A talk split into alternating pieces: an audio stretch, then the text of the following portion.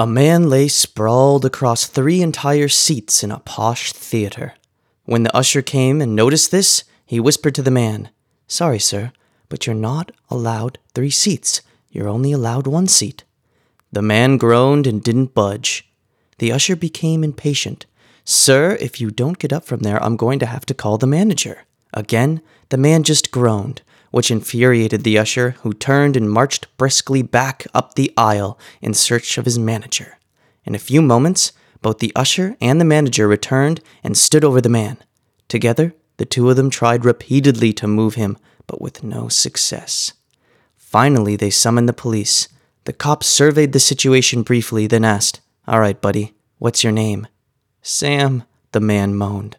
All right, Sam, where you from? And with a pain in his voice, Sam replied, The balcony.